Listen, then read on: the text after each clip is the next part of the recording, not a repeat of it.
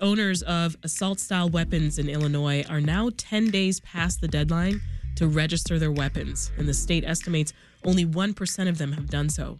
The mandate came after Illinois Governor J.B. Pritzker signed the Protecting Illinois Communities Act into law. Now, it immediately banned the sale of semi automatic rifles and shotguns styled after military weapons, some pistols, and large capacity magazines, also certain gun parts that could make the weapon easier to hide. And current gun owners were allowed to keep their weapons as long as they registered them by the start of the year. Matthew Hendrickson is a staff reporter for the Chicago Sun Times and has been covering the story. He's here now with us in studio. Hey, Matt. Hey, how you doing? Good to see you.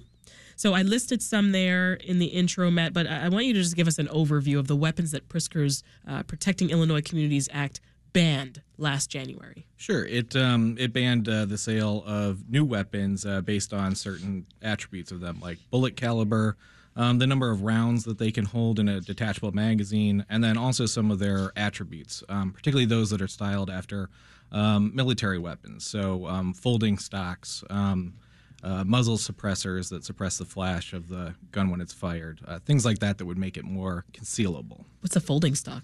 It uh, actually just folds the stock, the actual back end of the rifle that Okay. would go against your uh, shoulder, essentially, to make it smaller. And and so people who already owned those weapons, they were essentially given a pass as Yeah. long as they registered them. It was grandfathered in, so they were supposed to register um, any guns that they had and any parts that uh, meet the state's definition of an assault weapon or a part for an assault weapon.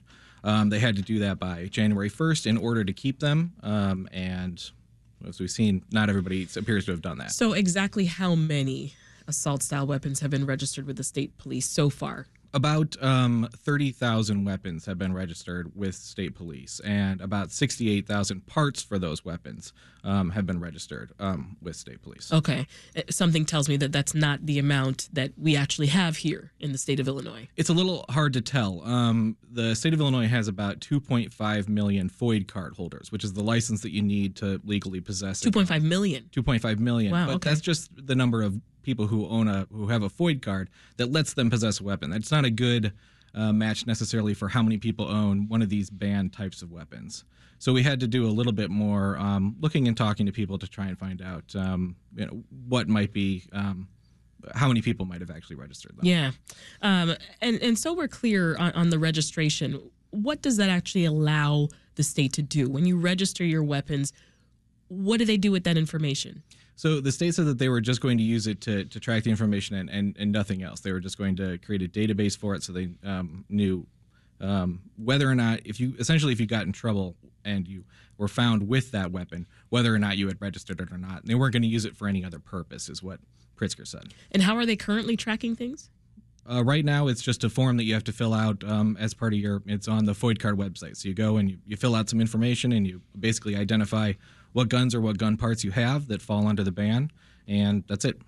So, I mean, registering them now, as as we've talked about, by January first, and we're of, of obviously lagging behind. But why is this a useful measure if they're not going to do much with the information?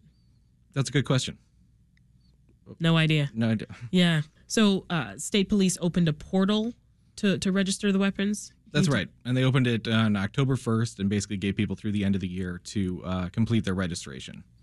through to the end of the year. Mm-hmm. Um, what are gun owners saying about this portal? I know you you've talked to, to several over the last few weeks. Yeah, and I also spent a lot of time on uh, on um, forums where people hold discussions about uh, guns rights issues in Illinois, um, and uh, you know a lot of people just uh, feel like this law is going to be found unconstitutional at some point. There, there's a lot of we're going to wait and see essentially, and um, a lot of hope and I think expectation that because it will be ruled unconstitutional, um, they won't ever have to register.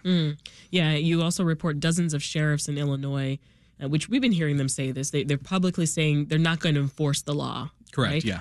What are the reasons that they're giving for that? Same thing. I mean, th- these are sheriffs that represent areas where people generally think that this law is unconstitutional, and the sheriffs also feel that the law is unconstitutional, and as a result, don't feel like they should enforce it. This is an interesting piece of your story here. I, I found that uh, you, you said some gun owners they're, they're blaming the state for not publicizing the the registration requirements. Right? You write about how uh, some say there were no ads or no letters were even mailed out to people who do own those uh, firearm owners' identification cards, uh, which are FOID cards, as, as you've mentioned. So, what did the state do to actually make people aware that this change had come down? As far as I know, not much. Um, you know, the state presumably would have the ability to mail out a letter to every one of the 2.5 million FOID card holders in the state and let them know, you know, here are the attributes of the weapons. Here's what you need to do. These are the steps you need to take. This is where you can uh, execute it at. And mm-hmm. as far as we know, they have not done that. My goodness. So, uh, folks who have missed this registration deadline, did it seem like there was much concern? From them, no. Generally, um, you know, the the first time violation of it is a misdemeanor. Um, uh, subsequent violations can amount to a felony, or for selling uh, a banned weapon would be a felony. But just a simple possession of it is just a misdemeanor the first time around.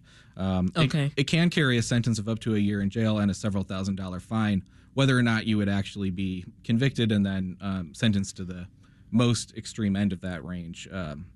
Is probably unlikely. I see. And and folks then just talking about their willingness to report their weapons now that the deadline has passed doesn't seem like the needle has moved much. Correct. Uh, state police have not released new numbers since the 31st about how many people have registered late, essentially. And state police were vague about what uh, people should do when we talked to them. Uh, they told us that uh, people should still register and that the portal remains open for people to register, mm-hmm. but also said that essentially enforcement of that would be up to local jurisdictions. We'll leave it there. Matthew Hendrickson is a staff reporter for the Chicago Sun Times. Thanks for the update. Thank you very much.